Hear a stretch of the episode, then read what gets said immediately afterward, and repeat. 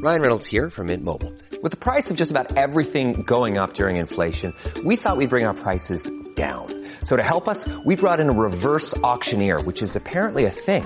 Mint Mobile Unlimited Premium Wireless. How to get thirty, thirty, how to get thirty, how to get twenty, twenty, twenty, how to get twenty, twenty, how to get fifteen, fifteen, fifteen, fifteen, just fifteen bucks a month? Sold! Give it a try at mintmobile.com slash switch. forty-five dollars up front for three months plus taxes and fees. Promo rate for new customers for limited time. Unlimited more than forty gigabytes per month. Slows full terms at mint mobile dot com.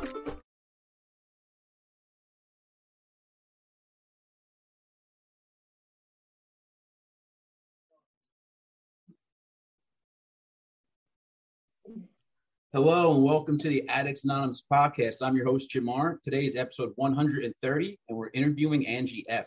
How are you doing this morning, Angie? I'm doing great. I'm glad to hear that. So you excited to do this? Yes. All right, that's good to hear. So let's dive in and get started here. Tell me about growing up and how your childhood was.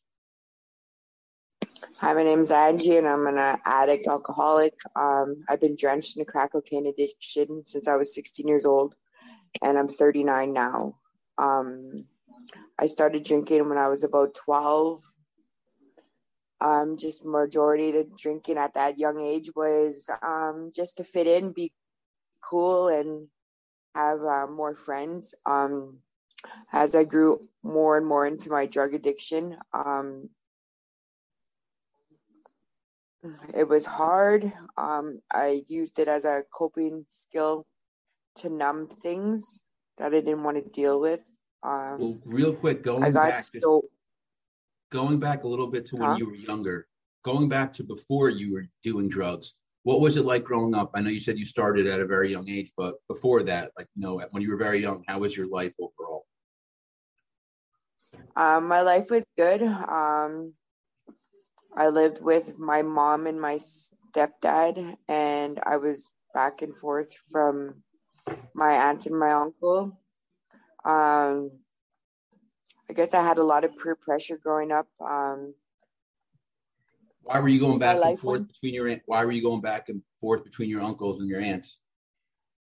Um, because just um, living arrangements. Uh, where I was placed as a child, and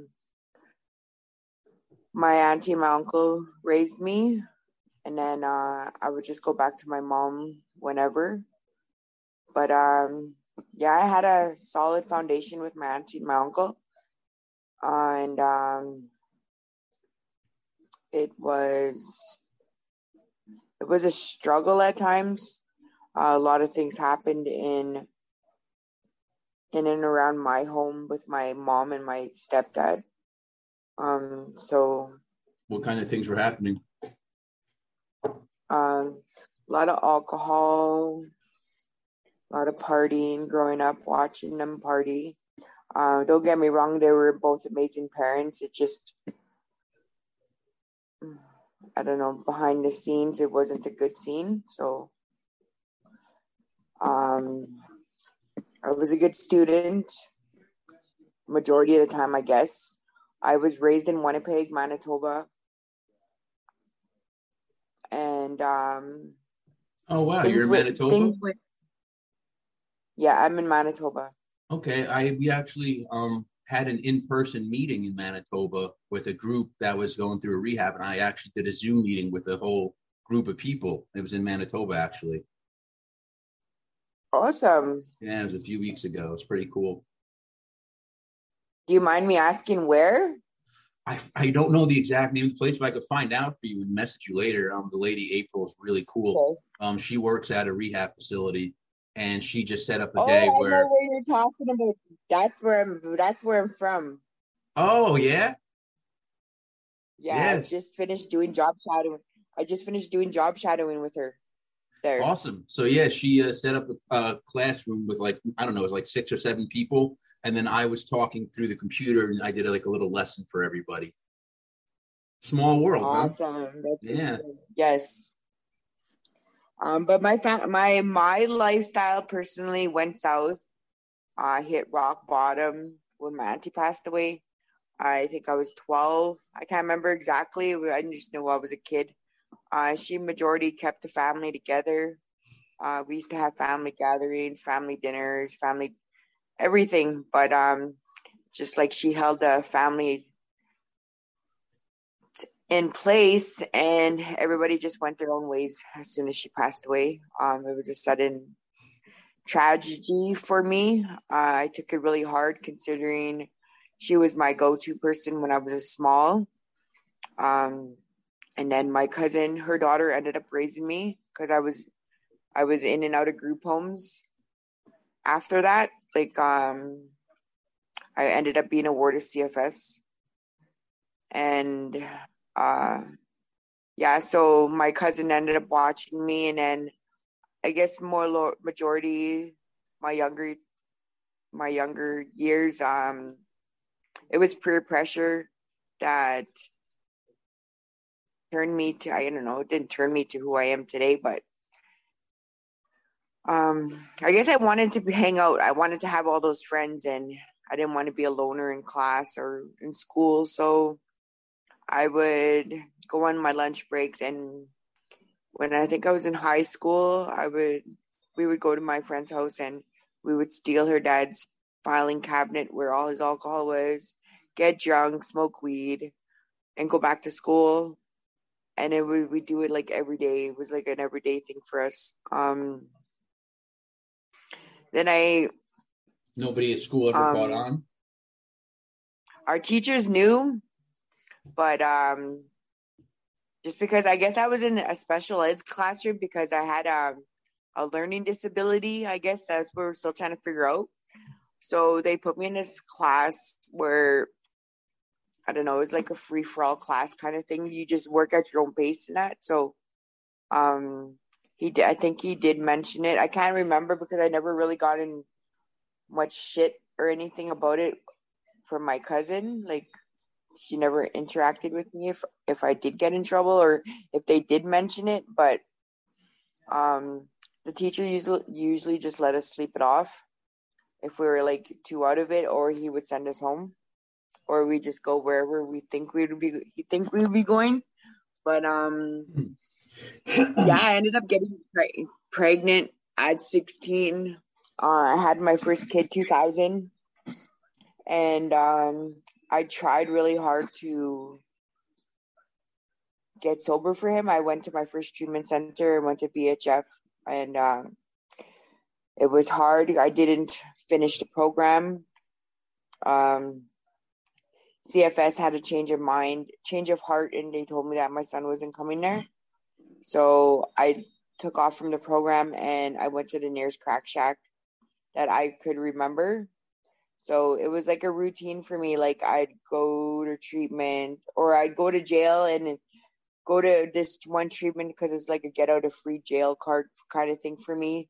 And I would try, I would try to get sober, but majority of the time it wasn't happening. So I was just back and forth from jail to treatment to drug houses. What year? To the routine. You, how old were you when you started using crack? Uh, sixteen. So you were sixteen. That's really young. I was sixteen, and I started already. I was already selling at shooting galleries to junkies, and everything what's, just what's to provide shooting? for myself. I'm assuming it's what it sounds like, but what's a shooting gallery? Uh, it's for um, coke. Coke. It's for I V users that go there. What is it, like a house and or something that people just go to?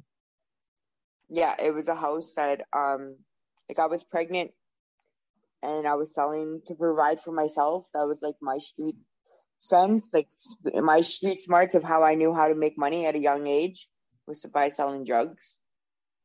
So, like, um, yeah, so I was selling coke at a flap house, and it went on. It went on majority all my life. I was selling, hustling drugs just to provide, like, my my food, like, my sleeping, where I would stay, um, to make sure I had a roof over my head. And um, it went on for many, many years. I finally got sober at the age of thirty-two, when I had my fifth child. Um, when my life changed around that time, it, it went from better to, it went from worse to better before it went back to the worst. I relapsed during the pandemic. Um, I lost let's, my let's child. Let's go back a little bit. Let's go as you grow up. So you get pregnant when you're around sixteen, you said? And that you're selling yeah. drugs and stuff. So who was the father? Um, my cousin's partner's cousin. Your cousin's partner. It was somebody we knew. Yeah, it was somebody close to our family.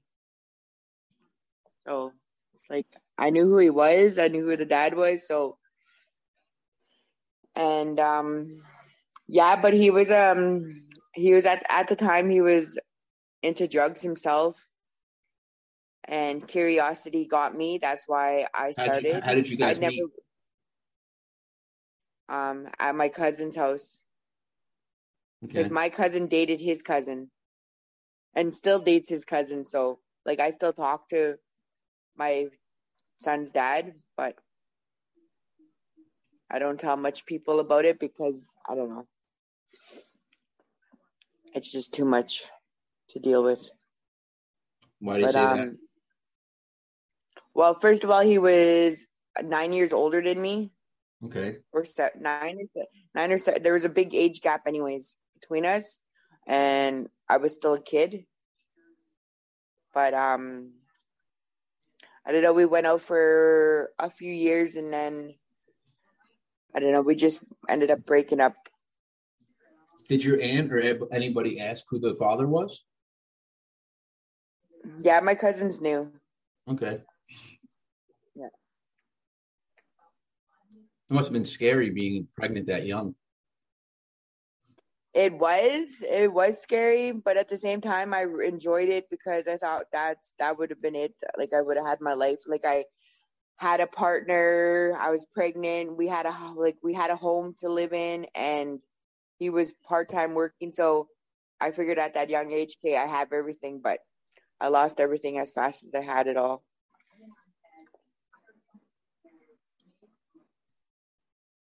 How did that happen? How did you lose everything so fast? Um, his drug addiction got involved.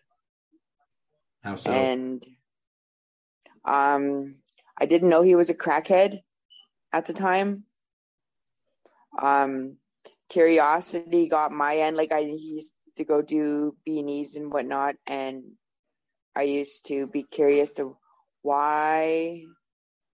Like, why I'd have to argue for Pampers or milk or whatnot. And it was um, hectic. So I pushed redial one day and phoned the crack dealer. And I told them that I said I was supposed to be picking up pieces for them.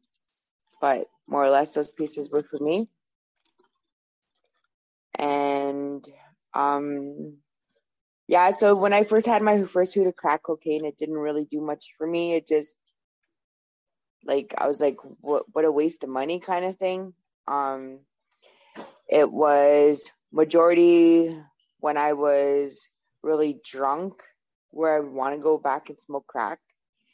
Like, um, I was able to maintain my home and my newborn child for a little bit.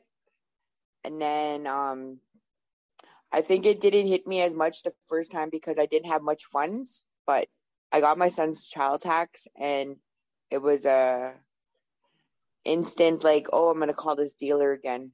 Your son's child, would you say hack?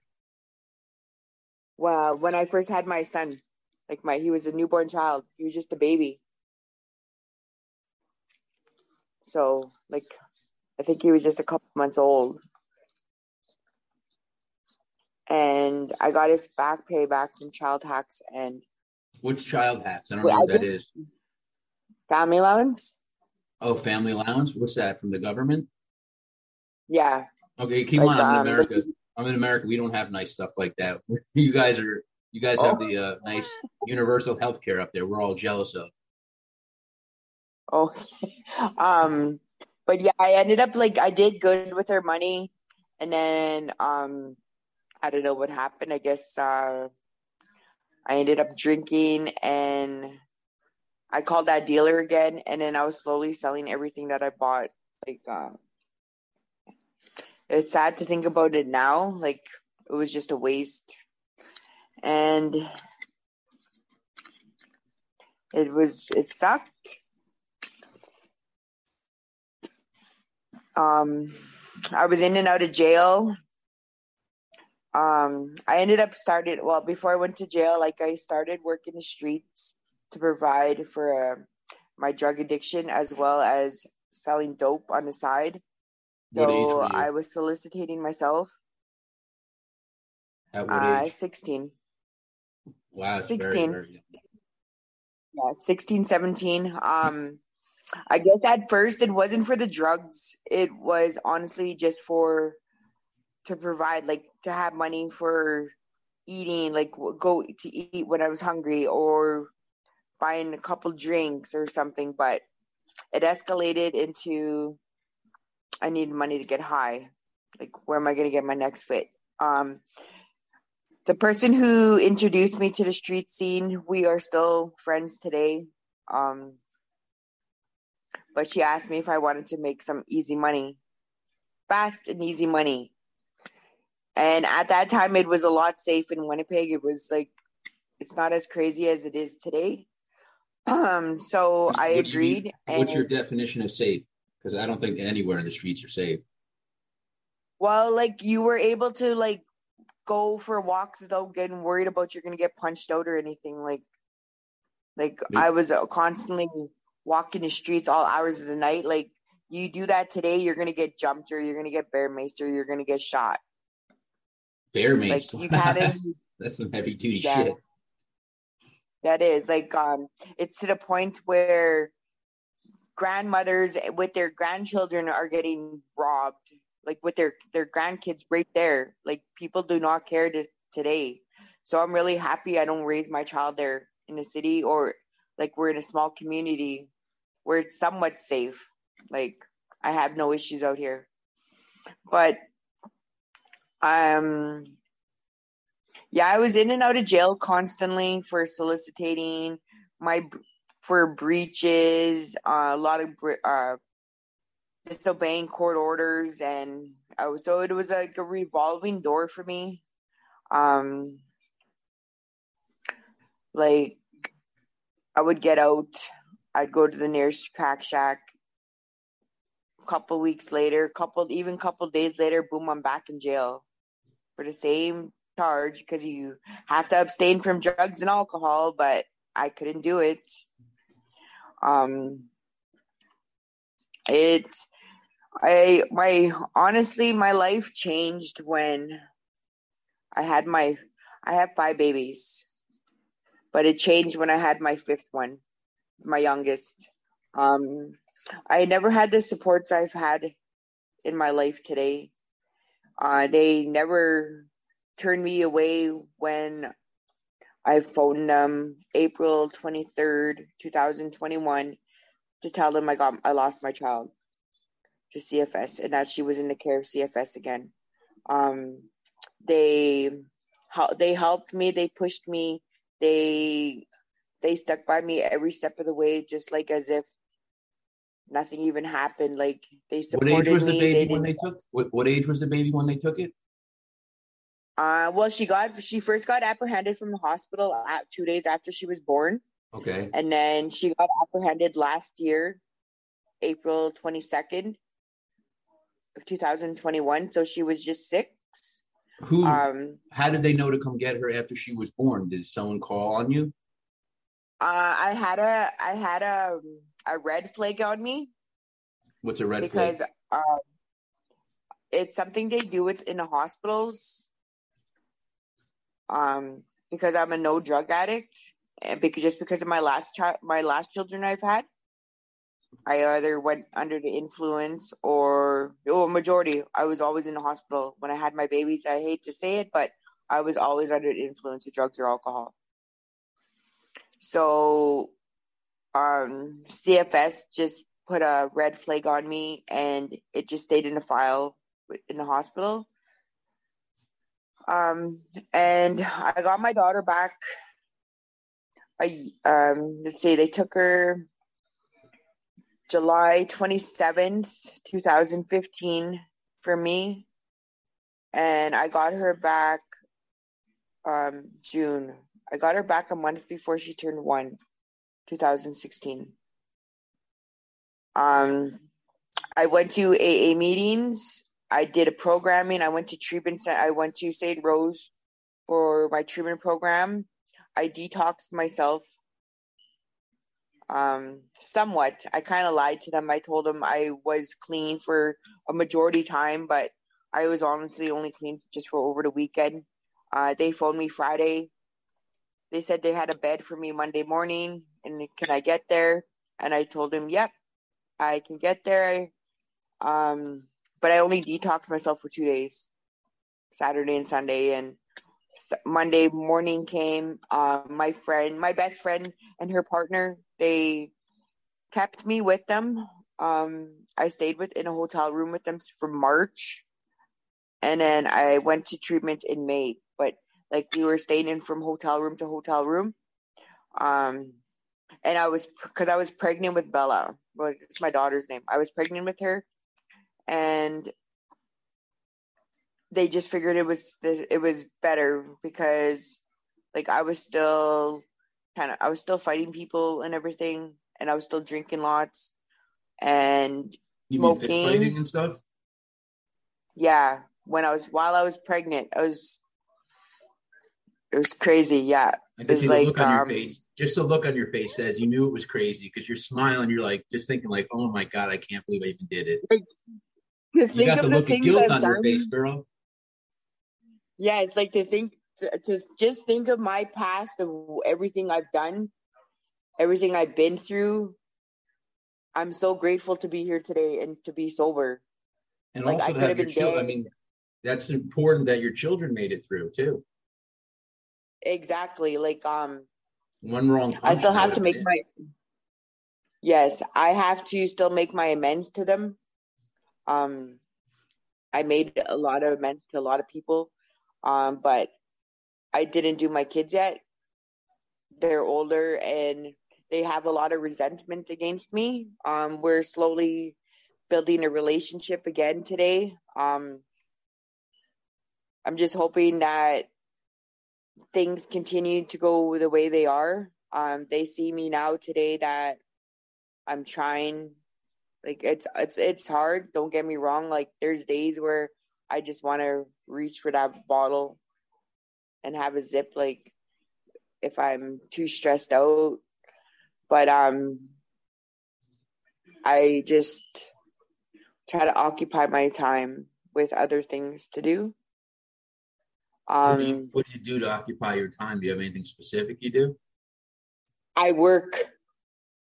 I finally got a legit job where I get a legit paycheck that I that I work my my heart like extra hard to do and to accomplish out here. Like um, my life went for the better this round than any other time I've gotten sober. This is my third time trying to get sober from um alcohol, and it's my second time getting clean off of the drugs.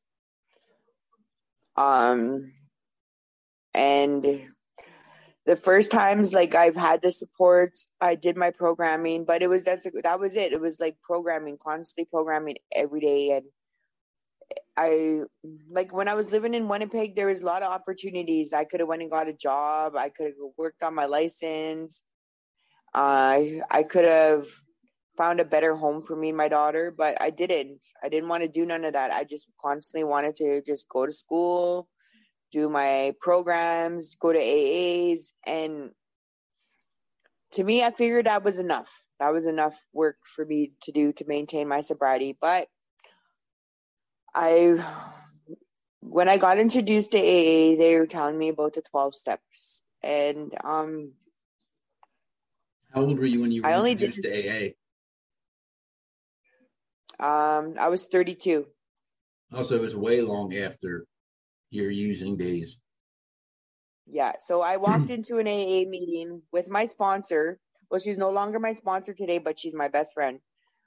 When I was pregnant with my daughter, and majority, I was just going in for the barbecue because it was a birthday night. Mm. So pregnant, hungry, lots of food, and but no, I ended up sticking it out. I went there. Uh, my daughter's been involved with me with A A meetings since she was, well, since I was pregnant with her.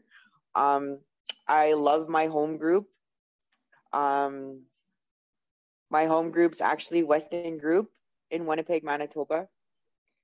I I was with them. They seen me go up here and then they seen me fall back down, but they never pushed me away or never d- judged me or never doubted me.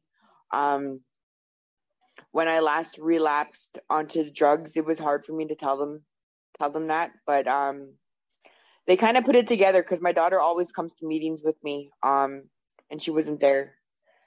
And, um, so I, I told them what happened and they motivated me. Like I, like I told them, like I was doing A A meetings. I found an A A meeting. I, mo- I ended up moving from Winnipeg after my relapse, my, after that last relapse I had last year. And I had to get out of Winnipeg. So I moved to Selkirk, Manitoba with a good, good friend. Um, she was actually my daughter's first foster placement from when she was a baby. So we gained a, a solid relationship even till this day. And she opened up her home for me and my daughter. Um, C F S said my daughter couldn't move there just yet because I was living there and I was still on a chance of a relapse again.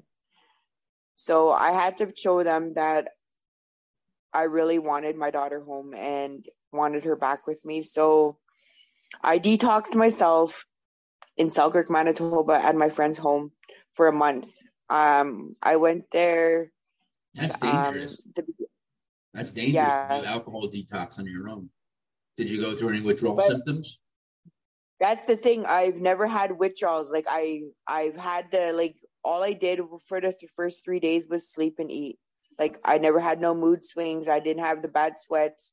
Like, so I had it pretty easy, like considering the drugs I've done and the alcohol I drank. I never, like when I was drinking before I got sober, I used to have the shakes because I didn't have that alcohol. Yeah. But I never had those shakes when it was time for me to sober up. So I'm so grateful I had an easy slope, more or less, when it was time to detox. Um, my friend, she just told me, there's the beds, go to sleep. There's the fridge, you're hungry. But she kept checking up on me. Um, so I think it was too a lot of prayers. I had, like, she's a Christian, she's a Christian lady. Um, she was always praying for me. Uh, she told me, she wished I was more open with her about my relapse and she would have prevented it from happening. Like she would have tried her hardest, but I lost my dad a day before my birthday, um, last year. Sorry to hear that. Yeah. So it hit us, it hit me and my siblings hard. Um, You guys were close? Um, not so much close, but he raised me. Majority, like my stepdad raised me majority all my life until, like, he was always there for me. So he's done things to me, but. What do you mean? I did... forgive. Like, I forgave him for it. Like, what did he do to you? For all the pain, just the pain he's caused me. And decisions he's made my mom do hurt me. What kind like, of things? Like, um, my mom had to choose me or my sister over him because we weren't his. So I have six siblings and where we all love each other. We all get along. We're all there for each other. But he had... Um, three babies. Travis.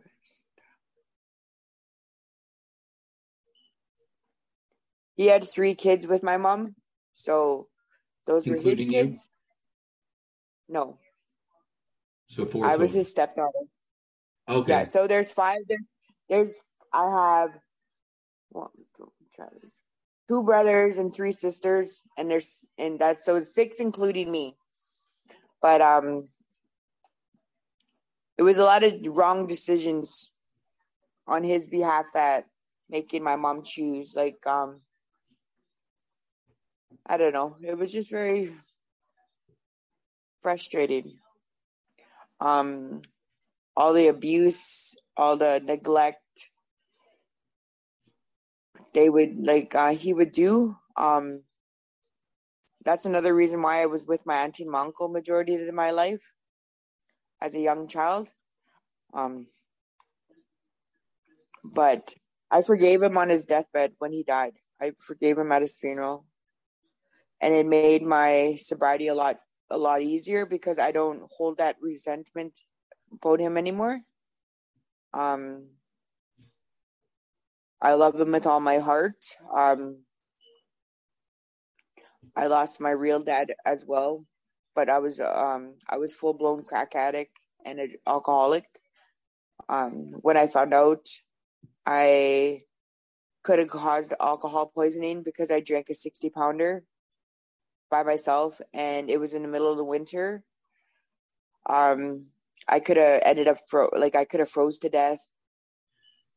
Like. Because by time it took me, it took me almost two hours just to walk three blocks. Like it was, the roads were slippery and everything. And like, I could recall that night, like that time, bits and pieces of it until I got to that spot where I was trying to get to. Um, but by the time I got there anyways, I was in a tank top and Caprice pants from a winter jacket to sweats and a toque and everything. So like I was, I don't know what I was doing on along the way, but like I didn't have my bottle anymore or anything. But uh, by the time I got there, I was really under, I was really freaking, I really felt the alcohol. And um, I ended up trying to fight with people in that house, like just cause I was frustrated and everything. And like, they're only trying to help me, but I didn't see it as that way. Sorry, my daughter just woke up. Okay. Um, but um, yeah. Um, I blamed myself for a lot of a lot of things when I was drunk. Um. Um, I lost my cousin in two thousand fourteen. Sorry to hear that. Um, yeah. And and how did that affect you?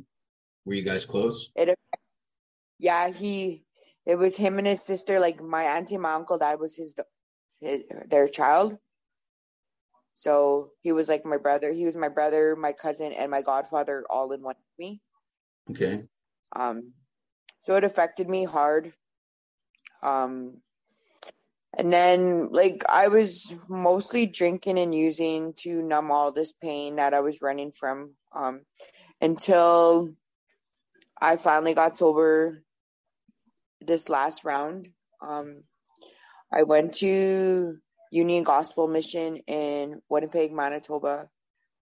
June fourth was my start date. Um, and I did, I didn't really want to be in that program because it was um, Christian based, but I thought again, you know what? I'm here not, I'm here for myself, but I'm here also to get my daughter back. So I wasn't there to make friends. I wasn't there to disclose as much as detail I wanted to when it was time to do that counseling session. I was just going to do what I had to do to stay there so I can get my daughter back. Um, I ended up interacting with a lot of amazing women there, a lot of amazing staff. Uh, and I had an awesome counselor. Um, and she told me it's like an onion. You need to peel the, peel the layers and find why the reason why I kept relapsing, why I kept drinking and using. And I found the source.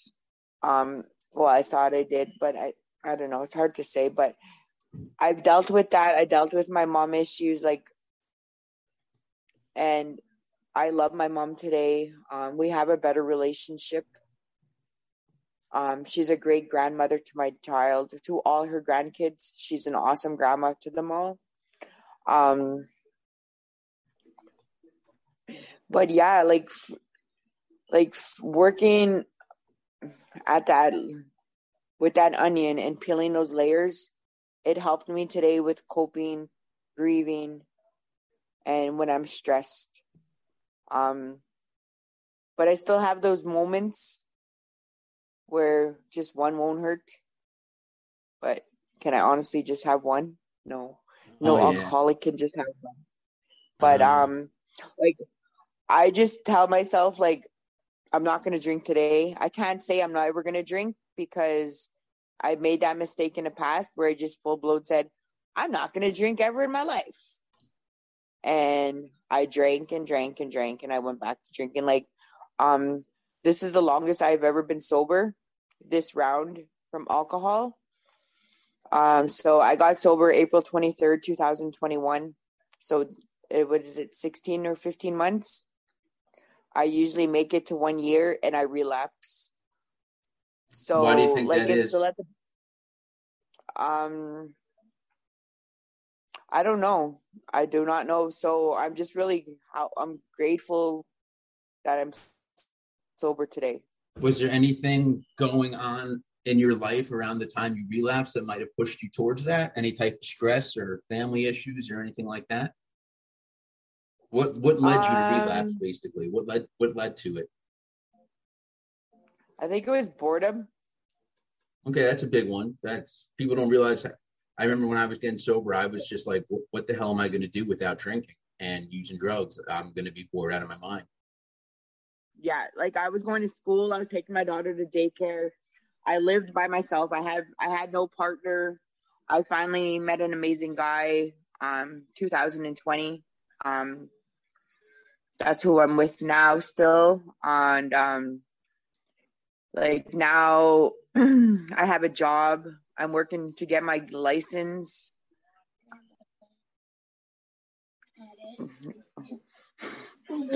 That's your dad's money. Um, but um, yeah, like he's a very supportive role model for me. Um, I met him out here at my sister's house and he stuck by me. He stuck by me through my relapse. Like most people could have just said, fuck that bitch, do her thing now. But no, he stuck by me as much as, as hard as it was for both of us. Um, he was there. We lost two children. I had two miscarriages. Oh, I'm sorry um, to hear that. Yeah, so we're still trying. Um... But it's it's a struggle. Like my first re- my first miscarriage, I I we I didn't know like I was pregnant. Um, and by the time I found out, it was when I stopped. Like I we stopped drinking cold turkey, and I was occasionally smoking the pipe at the time. Um, but I stopped as soon as I, I found pipe? out I was pregnant. Tobacco? No, pipe? no, the crack pipe. The crack pipe. The drug pipe. Yeah. Crack pipe. Um, so I, so I stopped as soon as I found out. Um, and then we found out on his birthday that I lost a baby. Um, I, we had lost our next baby. Like, um, I would have actually had the, our second baby today. This was my due date. It actually just popped up on his phone this morning when I seen his, because his calendar reminder was going off. So yeah, so um we lost our second child last year um during my recovery and the treatment programs and being distanced from each other. um I I had to do this miscarriage by myself um just because he was in a, he was home with his kids, and there was no way of him getting to where I was because of the COVID and everything. And um, a lot of places were shut down, like the roads were shut down. So he was there for me through messenger and telephone calls. Um, But yeah, I ended up um, spotting one time, one day, and um, I called my cousin right away, and I told her, I said, it's happening again. And uh, my daughter was in school, uh, so I was doing, I personally thought I was doing everything right. Like, I was sober, I wasn't on my feet as much. Uh, the only time I would go somewhere was to get my, pick up my daughter from and take her to school. Um, I ate, I ate, I smoked cigarettes, but, but I had a lot of stress. I was crying constantly, stressed, lonely, frustrated. Don't put me, because I just wanted to go home. I wanted to be back here with my partner. Um, but I couldn't do, I wasn't, it wasn't happening yet because C F S. And, um, we finally came home last year, de- December, we came back for Christmas hol- Christmas holidays. And I just told my worker and I said, I'm not going nowhere. I'm staying here. If you guys have an issue, you guys can come deal with it. And I told him, I said, I want my file transferred. And we ended up staying here. Um, then I slowly started meeting amazing support people um, who pushed me. And April is one of them, her and her husband. I'm so grateful I have them in, in our lives. Um, they're a very great support, supportive team for me and my partner. Um, I finished. Such a small yes, world I that finished, you know her. Yes, we were actually with her yesterday for, oh, I was for a quick little bit. Uh, she's she's amazing. Oh my God, yeah. I love her so much. Um, hey, I interviewed her husband for the podcast. Don't be here. He's messy. um, but uh, yeah, like um, I did her twenty-one day treatment program in March when, um, like, I wanted to do that program when I was still in treatment in Winnipeg. Like, I re- I was telling her, like, when does the program start? Blah blah blah. Like, even before I went into treatment, uh, I was already talking to the, her. I didn't know, I didn't fully know her at that point, but just the connection we had later on, it just stuck and everything.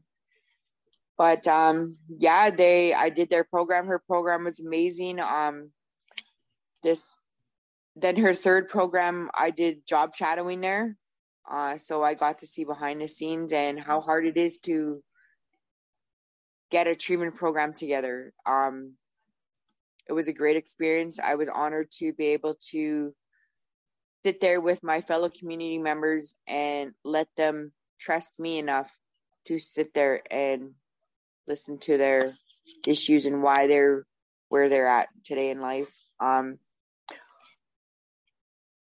it's almost your birthday, yes. Go count on the calendar.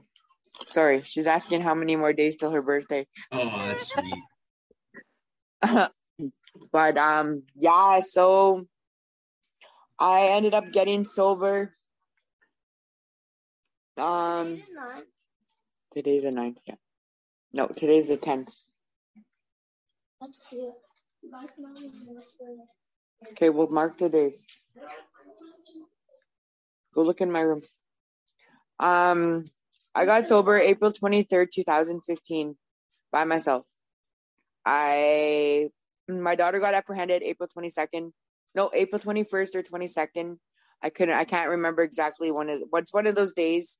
Um, I ended up, I was, I was kind of under the influence. Like, I was doing a check-in with her because she was at a babysitter's.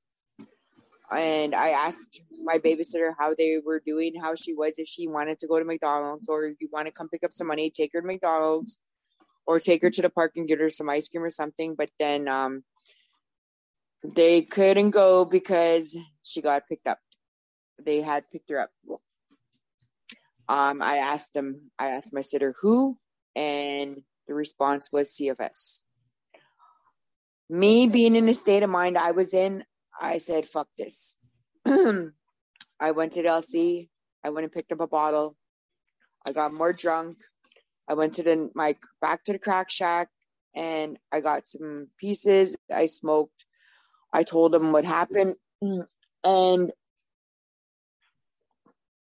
um, They didn't know what to do.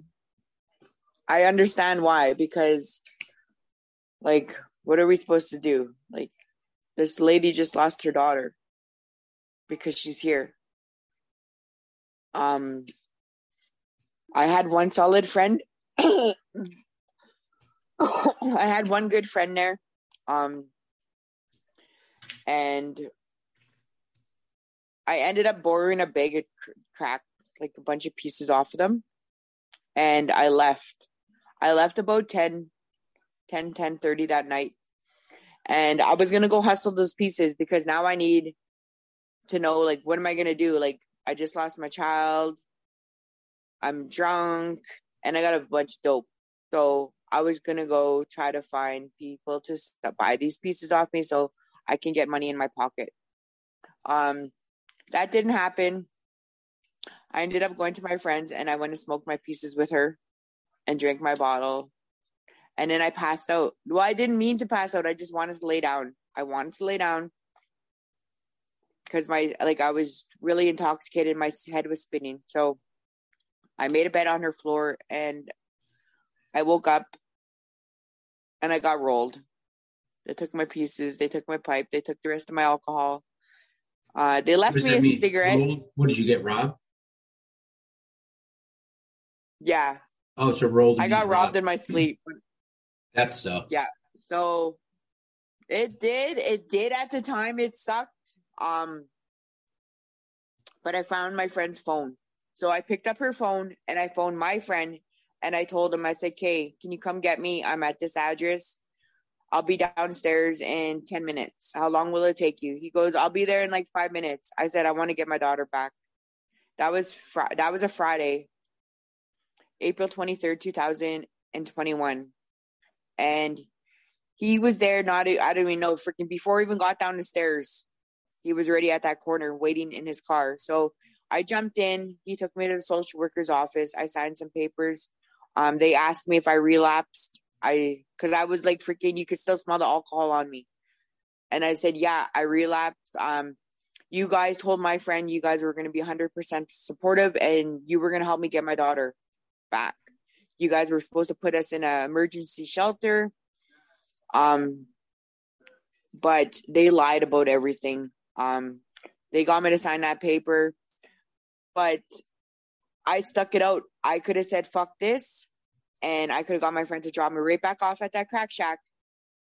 But he didn't. Um, I said it. I ended up sleeping in his car for a few hours. And then um, my sister, she kept, she keeps my other kid. Um, so her and my two daughters ended up coming from the reserve to Winnipeg to try to get Bella out of care. And C F S just straight out said no. Um, so we ended up going, they, my, my daughter messaged me and she asked me if I was hungry. And I said, yeah, I'm hungry. She asked me what I wanted to eat. So I told her, let's just go to McDonald's. And then we met at McDonald's. So they seen me, we had a discussion.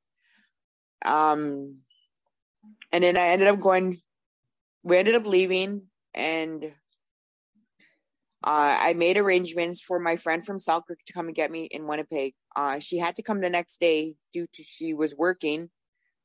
So um, she came. And so I slept from my friend's car to his chair in his living room to back to his car, from his car to my friend's car to Selkirk Avenue, Selkirk, Manitoba, to her bed for a week. Or it felt like a week, but I think it was only three, four days. But after three or four days, I was like up, and then I was like up and eating, and I was like somewhat back to normal. Um, May fourth, two thousand twenty-one, I found my first A A meeting out in Selkirk. Um, it was a struggle to get there because I had to walk by Elsie's, like, because that was my first time. Like, I've been out to Selkirk, but not on foot.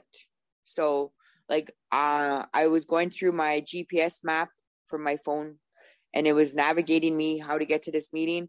Um, I never realized that every A meeting I've been to, there was always a bar beside it. I don't know why. I've asked them, why do you guys have bars beside your A meetings? But it's like, do you have enough strength to get past that bar? And I did. I phoned my partner one day and I said, I can't go to this meeting anymore. And he asked me why. I said, because I want to drink every time I go there, because there's bars all the way there. Like, they have this freaking big ass poster boards with big cans of beer, and they look, they look good. Huh? But he told me to do a different route, take a different route, go down a different street. It doesn't have to be a long ass different route, but like, go one block before you'd make that one turn, so I don't get that lost. And it worked. I followed, I followed, I followed the directions and took a different path where I didn't have to pass those, those Elsie's or the liquor, um, the vendors and whatnot. Um, I, I almost, I had a big temptation to drink one time out in Selkirk. Um, but, um, I went for a bike ride. I distracted myself and made myself so frustrated at that bike ride. But at the end of the bike ride, I made it. My friend had to come pick me up because I couldn't ride my bike no more. Like, I mm-hmm. drove in a big circle on the outskirts of Selkirk from one bridge to another bridge. And then I couldn't make it up this one road because the wind was coming towards me. So, like, I better stop riding my bike or I'm going to keel over. More or less. But it helped. Like, I got home. Uh, I talked to my partner. He's like, do you still feel like drinking? And I was like, no, I'm tired. I want to go to bed.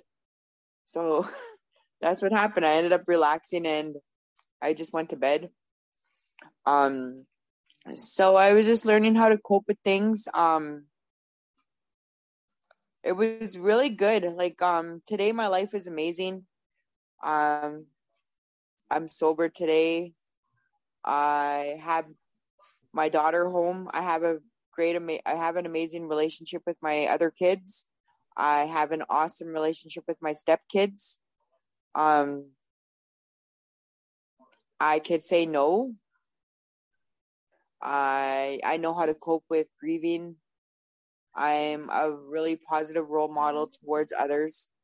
Huh? That's my money. Okay, go over there till I'm done.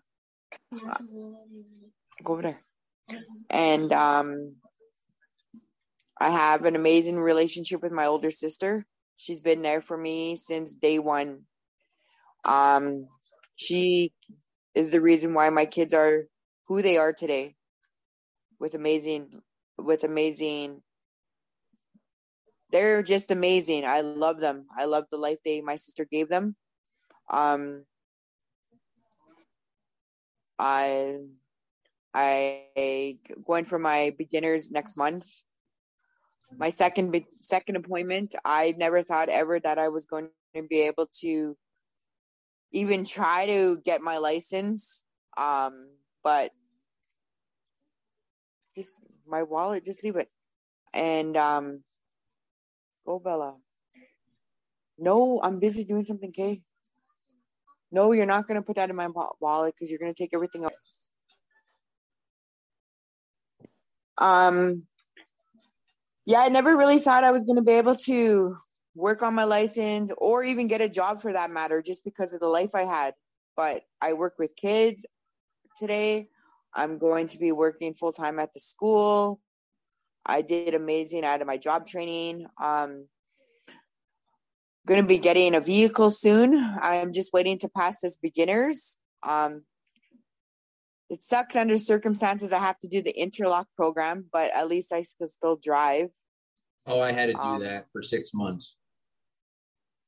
It's really annoying. Yeah, I have to, I have to do it for a year, but I'm really, I'm really grateful. Like, um, cause that's financially, that's costly, but yeah, I'm hoping that my friend will still let me take his truck for a bit while I finish it, and then I can save up for a vehicle for my own.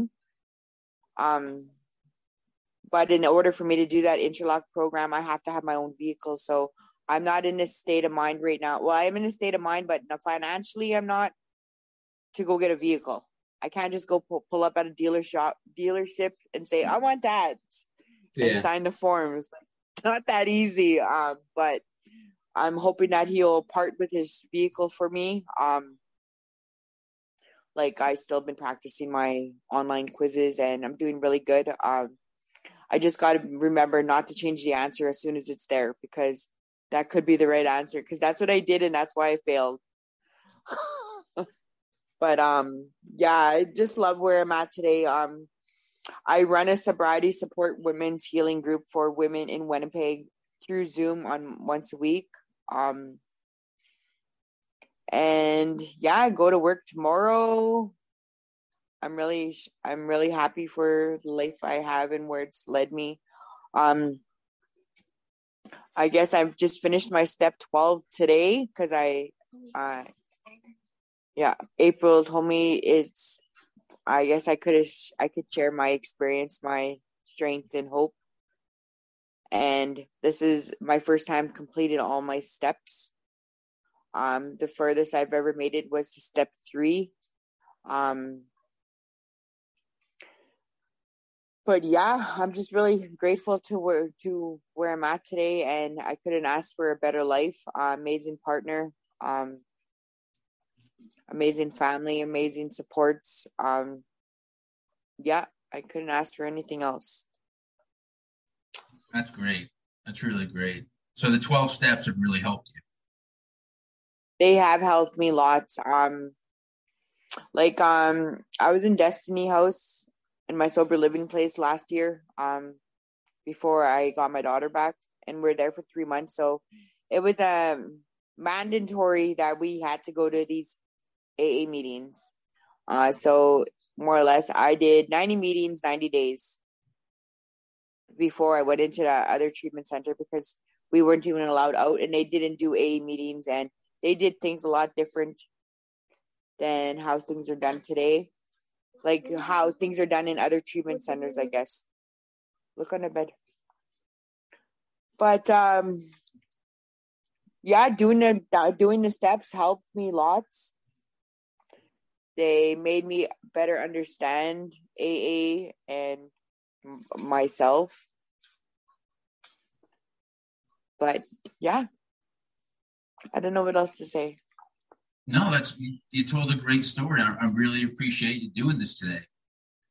So, thank you. My last question for you that I ask everybody is, do you have any advice for people watching and listening? Stick it out. It's going to be tough. It's a struggle. It's one day at a time, one minute at a time, one second at a time even. Like, I go day by day now.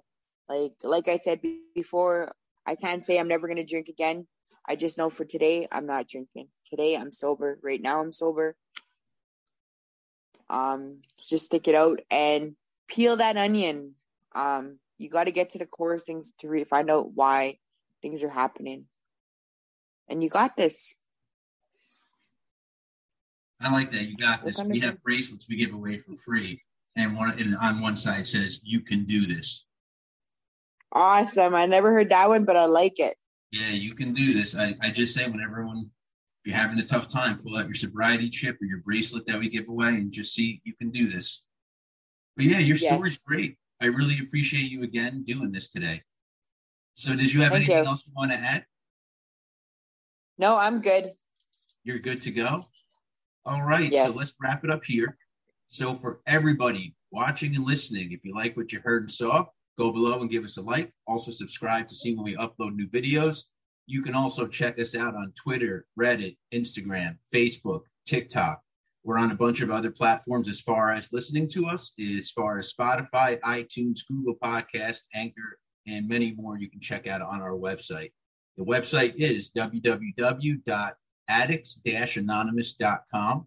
There you'll find plenty of resources as well as a lot of our Zoom meeting schedules and things like that. So I hope you like what you heard and saw today, and until next time.